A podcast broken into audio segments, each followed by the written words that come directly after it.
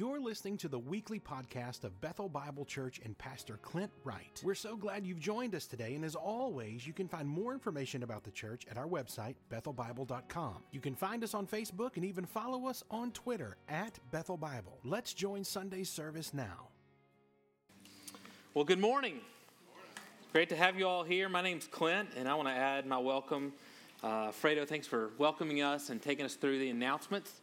Uh, if you want to be opening your Bibles, you can open them up to the book of Mark, chapter 11, and we're going to continue our study uh, through this gospel, which I know has been fruitful for me, and I hope it has been the same for you.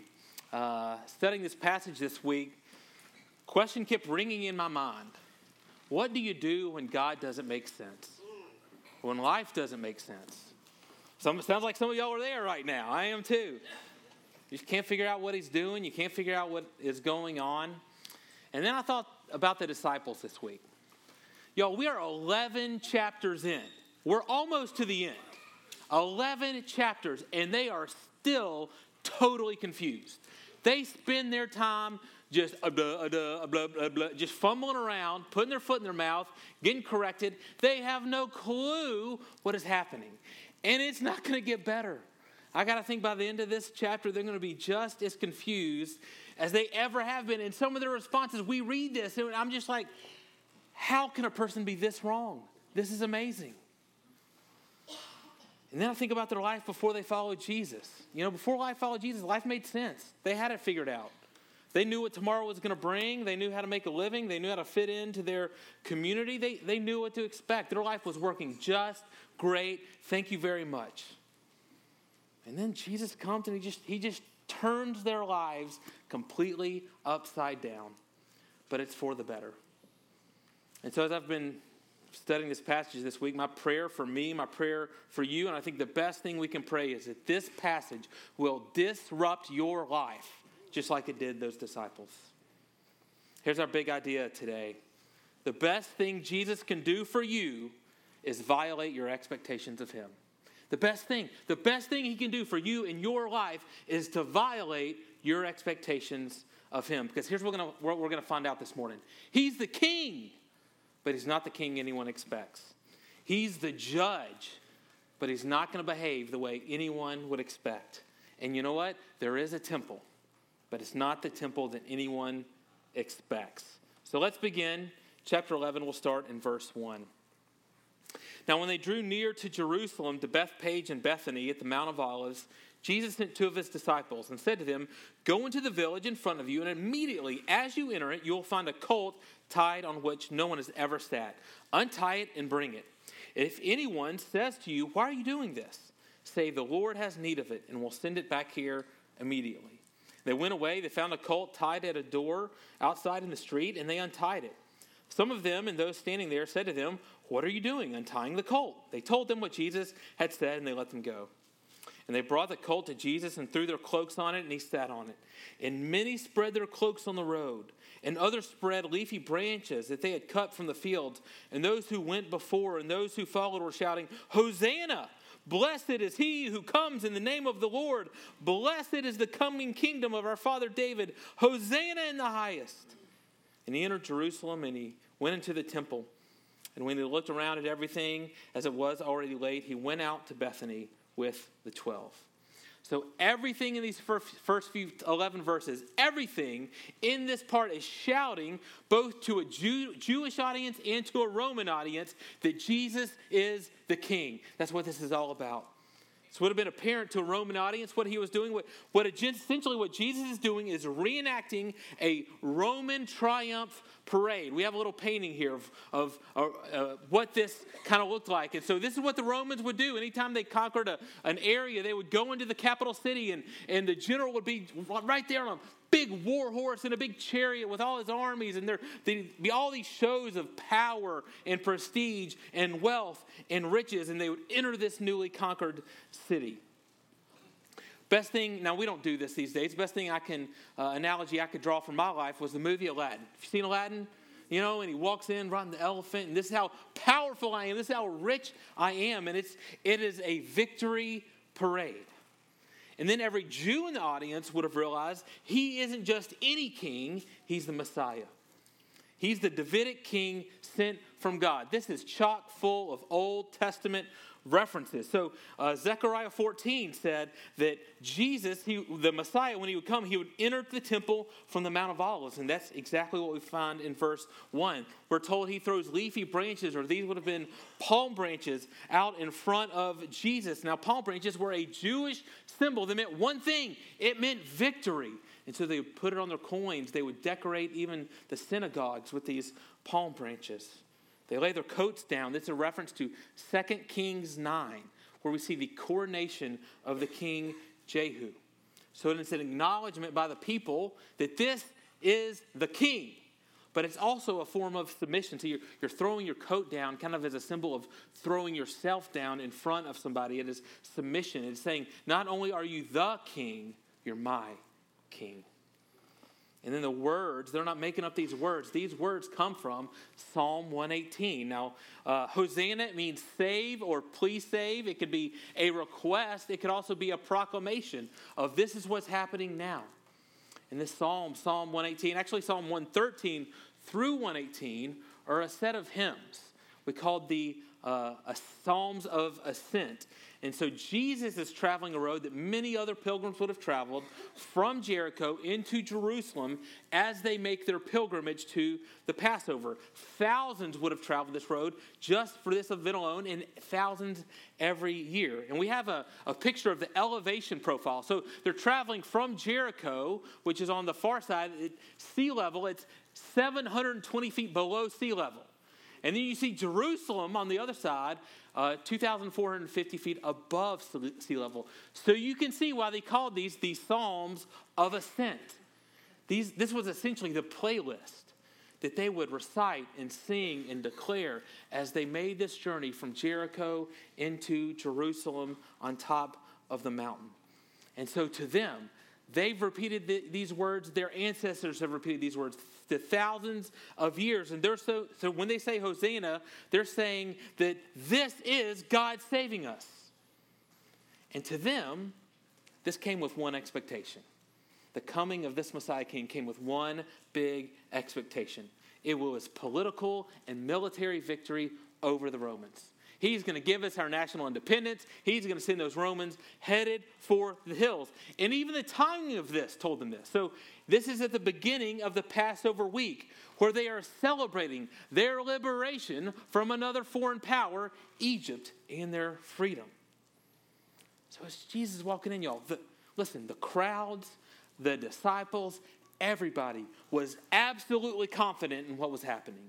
Jesus is king, and he's going to kick the Romans out. That's what everyone knew. Except two things seem really out of place. There's two things about this that no one expected. First, and you may have noticed, instead of on a war horse with an army, it's one guy on a donkey. Imagine you've seen, you know, the Oscar red carpet when all they pull up in the big limousines, all dressed fancy. Imagine all these people come, all these stars come in, and then here comes somebody in a Ford Pinto with overalls.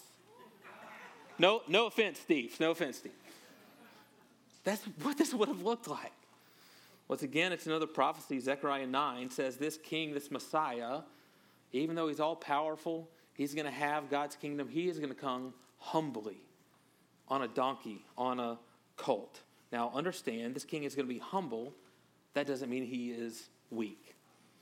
That's what's going on in verse 2 through 6. You know, read verse 2 through 6, and it sounds kind of weird. It's like, it kind of sounds like Jesus is teaching his disciples to steal people's livestock and then use Jedi mind tricks to make them think, no, I'm not really stealing this. This is not the donkey you desire, or something like that.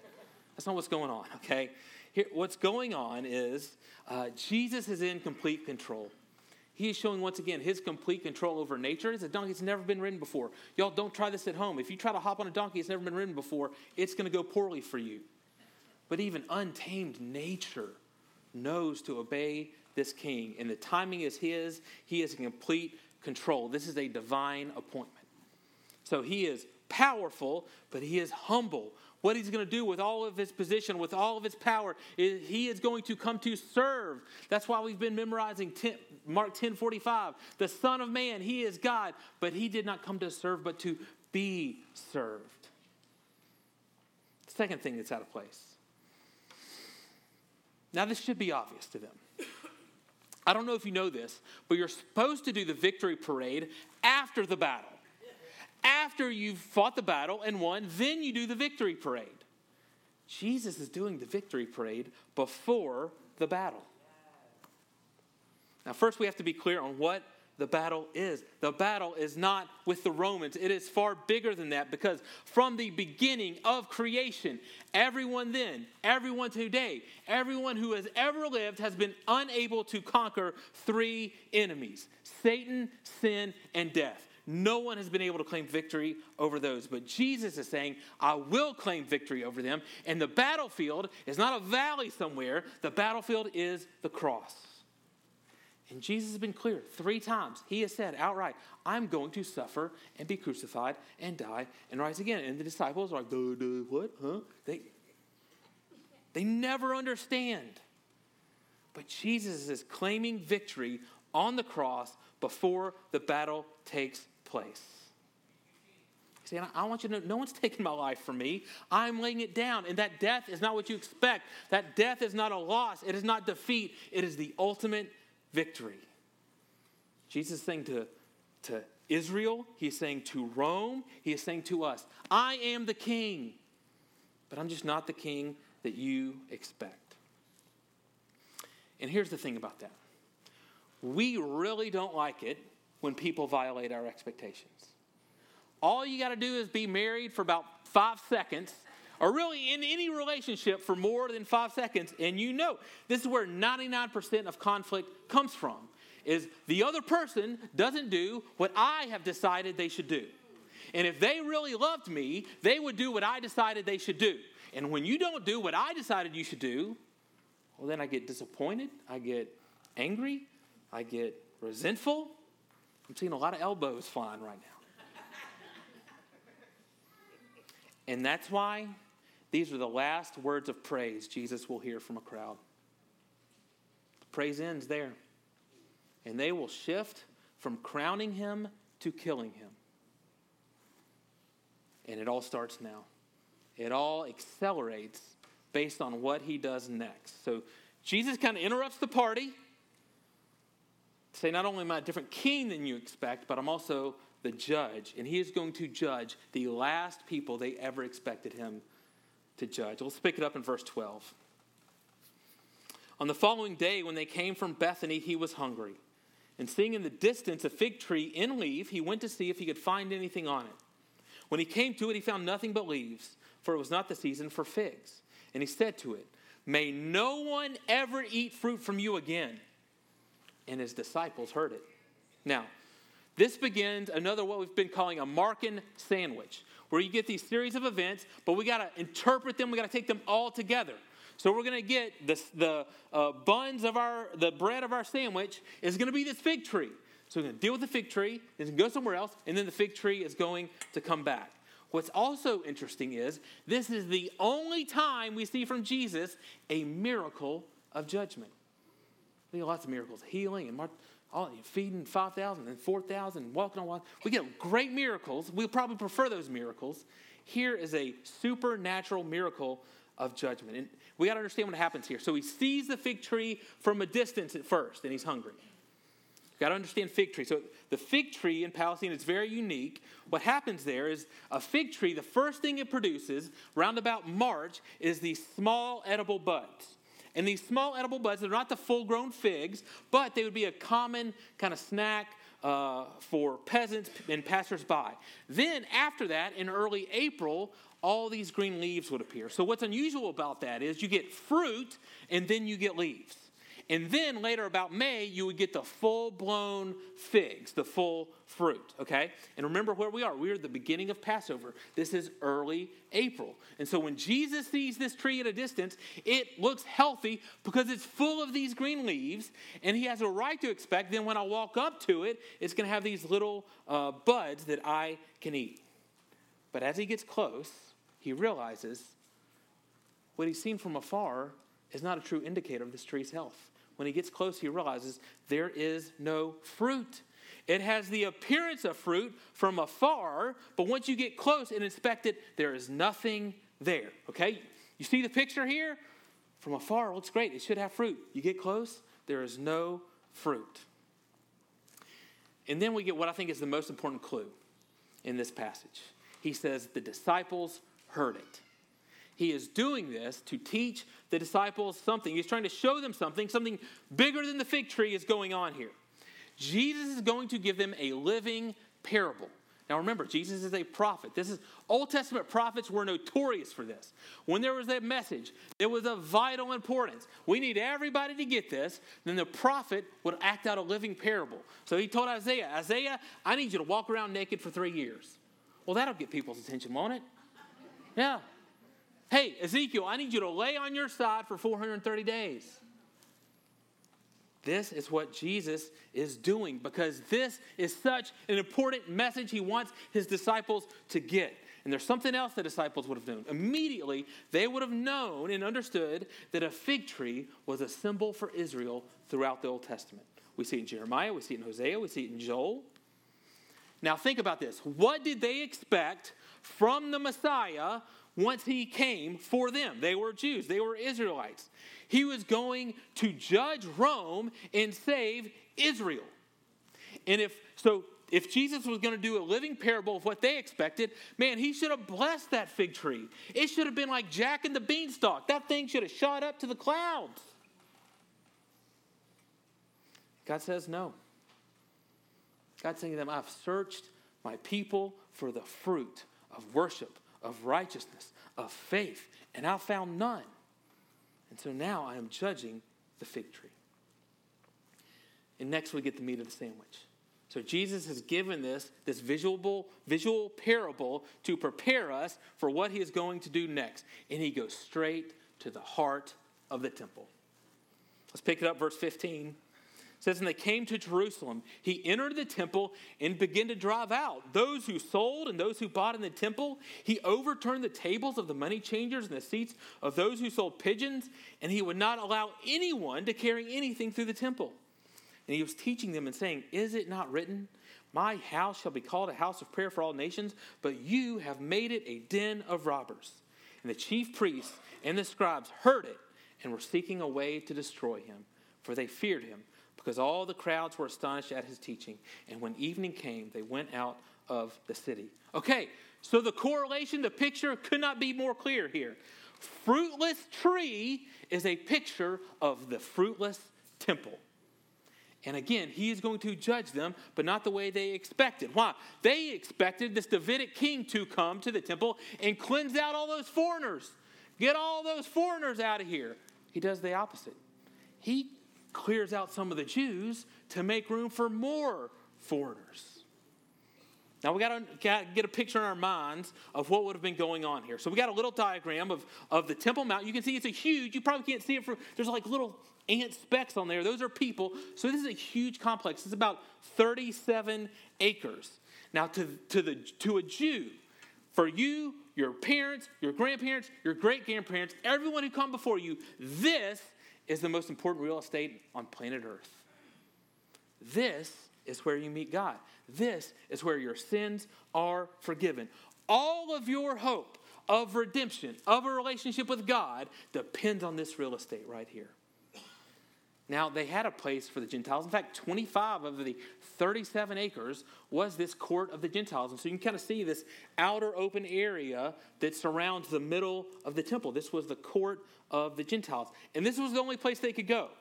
In fact, there's a fence going into the inner part of the temple, and there was a sign on that fence that says, Any Gentile that goes past this point, on himself shall he put the blame for the death which will ensue. Think about putting that sign on my property took it serious. This is the only place a Gentile can go. And they had set up a market in it. And so during Passover, you know, they do. They, the law required. They needed to offer sacrifices, and people were traveling from all over to come down the Jericho road. They're coming from all over, and they can't carry all the animals, all the things they need. So they had these stalls set up where you could sell. They could sell animals and all the other supplies required for sacrifices. So they, they mentioned pigeons, and these were the sacrifices for the poor people. And they had lambs. They had all kind of stuff, and they had a money exchange set up. So if you were a male, 20 years or older, you had to pay a half shekel tax. But again, people are coming from all over the place. They got all kind of different currencies. They said, no, you got to pay your tax in the temple currency. Don't worry. We've set up a nice little exchange booth. You can exchange your currency for our currency. Oh, by the way, we're going to take a little fee for doing that. And Jesus seems to hate it all. He turns it over, he puts it into the whole thing, he starts flipping over the table. Now you gotta you gotta picture the scene. There are thousands of people. This is Disney World, like over Thanksgiving break, okay? There are people wall to wall. As story time said, as many as 255,000 lambs were sacrificed in one Passover back then. So there's lambs everywhere. When Jesus starts doing this, I mean, pigeons are flying, coins are hitting people in the face, all the 250,000 sheep bah, bah, bah, running around. I mean, it's a circus. Why is he doing this? This doesn't seem helpful. Because it's just like the fig tree. I mean, from the distance, it looks great. Hey, look at all the people we're helping. Look at all that we're sacrificing and all that we're doing and all the efforts we're going to to keep the law and do, and do the sacrifices. But up close, it is not producing the fruit that God desires. What's the problem? Why not? Problem's not the system. The problem is the sinful human heart. And so he tells them, My intention for this place was it to be a house of prayer for all nations. And you have turned it into a den of robbers. And that's not Jesus freestyling. That is Jesus quoting an Old Testament condemnation passage uh, that they knew very well. And that they expected God to shout at all these other people. They did not expect God to point it at them. Now, we got to understand the accusation here, okay? So we hear robbers and we think, oh, he's angry at the money changers. Like there's a few people, you know, stealing money. They shouldn't be doing that. And that's who Jesus is angry at. But think about this it's a den of robbers. Robbers don't steal in their dens, right? The den isn't where the robbers steal. Robbers go out to steal. And so he isn't angry at them for stealing. The den is where the robbers go to feel safe from judgment. The den is the safe house. And so Jesus is saying, You think what you do in here rescues you from what you do out there. That's the problem. And so I'm going to read the passage he's quoting and understand when he said this, he didn't have to say the whole passage. They would have known the whole passage. They would have known this is what they, he was saying to them. Jeremiah 7, starting in verse 9. Will you steal murder, commit adultery, swear falsely, and make offerings to Baal, and go after other gods that you have not known? And then come and stand before me in this house, which is called by my name, and say, We are delivered? Only to go on doing all these abominations? Has this house, which is called by my name, become a den of robbers in your eyes? Behold, I myself have seen, declares the Lord. I cannot overstate how convicting these words would have been. Because again, they expected God to go get them and say this about all those crazy Gentiles out there. They never expected this to be turned on themselves. And it is convicting, y'all. It'd be like someone coming here right now this morning and saying, Are you kidding me? You guys have been doing all you want to all week. You've been sinning, you've been pursuing idols, you have not been loving one another. And you expect, because you come in here one day a week and do a few rituals, that that cleanses your heart? I see your heart. Y'all, it's like Jesus reading my mind and reading my mail and reading my heart. This is us, right? He's saying all the ritual, all the legalism, it has done nothing to heal the sin in your heart and it has not produced the righteousness God desires. See, for us to really understand what Jesus is doing here, we, we, we got to understand he's not just talking about a few bad apples. He's not just pointing out about a couple crooks in the temple, you know, and say, hey, you guys, get out of here. This is the same accusation he had against his people hundreds of years ago, back in Jeremiah, and really dating all the way back to the garden. And we are not to read this and think that Gentiles would have done any better. If he cleans all them out and just fills it with Gentiles, guess what? The Gentiles are just going to recreate the same sin. And so would I, and so would you. This is what's been going on since the fall. Jesus is saying, We're all the robbers, y'all. All of us. We all live with sin and with rebellion in our hearts, and we tend to think, you know, a few, a few rituals here and there, some good deeds here or there, they're, they're going to make up for it, but it doesn't work. All it does is create a fruitless temple. So we need a new temple. You and I need a different temple, a place where true atonement can be made for our sin, a place where God really can dwell with man. But it's not the temple you'd expect. So Jesus goes back to the fig tree. He revisits the fig tree. Verse 20. As they passed by in the morning, they saw the fig tree withered away to its roots. And Peter remembered and said to him, Rabbi, look, that fig tree you cursed it has withered. And Jesus answered them, Have faith in God. Truly I say to you, whoever says to this mountain, Be taken up and thrown into the sea, and does not doubt in his heart, but believes what he says will come to pass, it will be done for him. Therefore I tell you, whatever you ask in prayer, believe that you have received it, and it will be yours. And whenever you stand praying, forgive if you have anything against anyone, so that your Father also, who is in heaven, may forgive you your trespasses. So go back to the fig tree, and Peter notices, and I, think Peter's trying to ask a question without asking a question, you know? I, I almost read this like he says it with nervous laughter. That fig tree you cursed that symbolized the temple, it's, it's withered and gone. Uh, what do we do with that? You know, most Bibles, if you look up to verse 15 before Jesus enters the temple, they, got this heading. This heading says, Jesus cleanses the temple. That's what, that's what my Bible says. But it's important to remind us those headings, added later, they are not inspired. And I think my, the one in my Bible's wrong. Because according to the fig tree, Jesus isn't cleansing the temple, he's condemning it. He's not reforming the temple, he's destroying it. Probably better said, he is fulfilling it. Because Jesus, I think what he's doing is saying, that's not the true temple, guys. I am. In fact, in chapter 14, in a little bit, during his trial, these two witnesses are going to come up and they're saying, This crazy guy said the weirdest thing. He said he's going to destroy this temple in three days. Again, remember, this thing has like columns 35 feet tall, 37. It's crazy. They don't have bombs. How's he going to destroy it in three days? And then this crazy guy said he's going to rebuild it again but not with human hands. Jesus is saying, I am the one who gives you a relationship with God. I am the one who can forgive your sins. That's what the book of Hebrews is going to go on to say. It's going to go on to say the blood of bull and goats, the 255,000 sheep every year, it did nothing to take away anyone's sins. What did it do? It taught us that something innocent has to die to forgive our sins. Jesus is pointing us to the true sacrifice, which is Himself. And look, look at how Jesus answers Peter's question that's not a question. What does he say? What does he say immediately to Peter? Have faith in God. And there it is again. We've, I've said this a hundred times probably. I know you're tired of hearing it. All God wants from us is faith. That's it. That's what he says, Mark 1:15. When this kingdom comes, when you see the king coming, what is our response? Repentance and trust. That's it.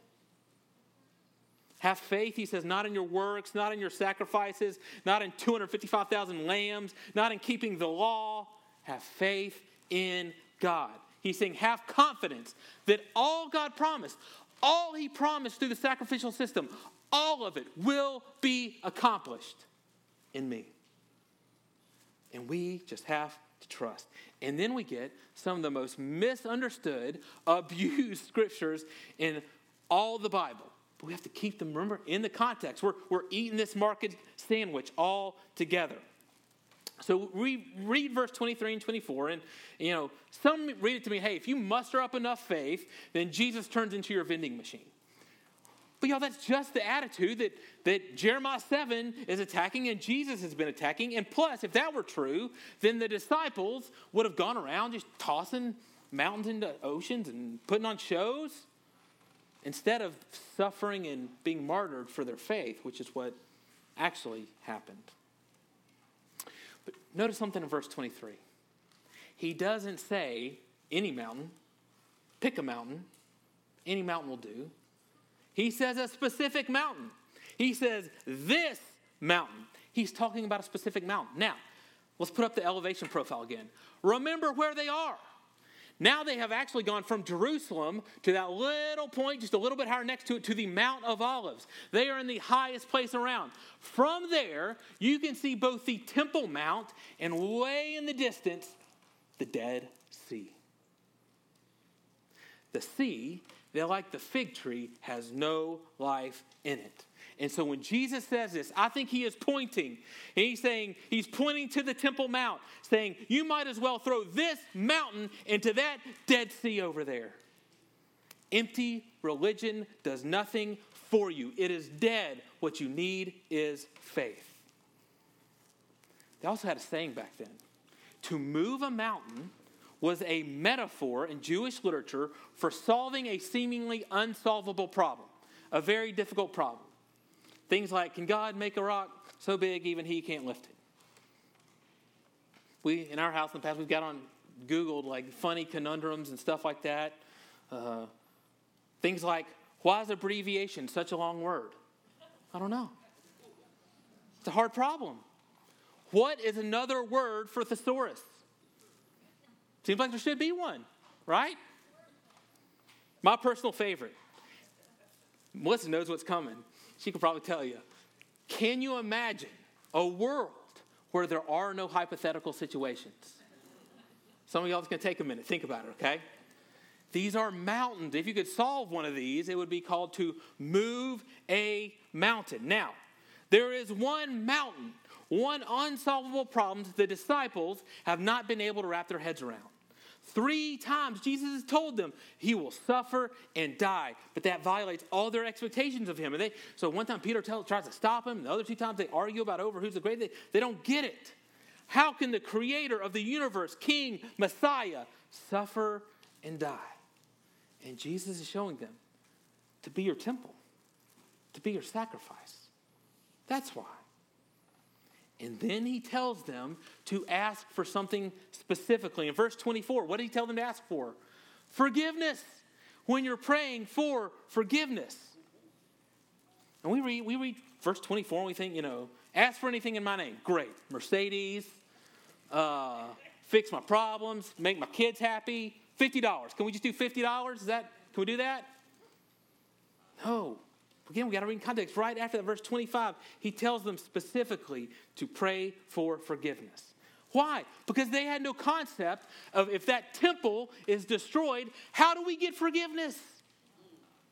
So let's put it all together. He's saying, You making sacrifice, that's as dead as the Dead Sea or a fruitless fig tree. My suffering, death, resurrection, that's the way to life. That's the way to forgiveness. Simply have faith in me see, by the time this is over, he's, he isn't the king they'd expect. But I'd say, isn't his version much better? He isn't the judge we expect. He's the judge that turns the judgment on himself. And isn't his version better? He isn't the temple we expect, but isn't his version so much better? Men and women, the best thing that Jesus can do for you is to violate your expectations of him. Because as He defies all of our expectations, He is meeting our greatest need. Which means for us this morning, when you don't understand what He's doing, trust who He is. When you don't understand what He's doing, you can trust who He is. I know every person here, every one of us, has experienced difficulties where God did meet, not meet your expectations of Him. And it's only afterwards, maybe only in hindsight, you can look see, back and see that was the, the best thing for you. You know what, y'all? Then there's the circumstances. They're still open ended. We're still in the middle of an unfinished story. And it doesn't make sense. You're just as confused as ever. You know, you, you thought you were doing the right thing, but things aren't turning out right. You thought God was good, but this sure doesn't seem good.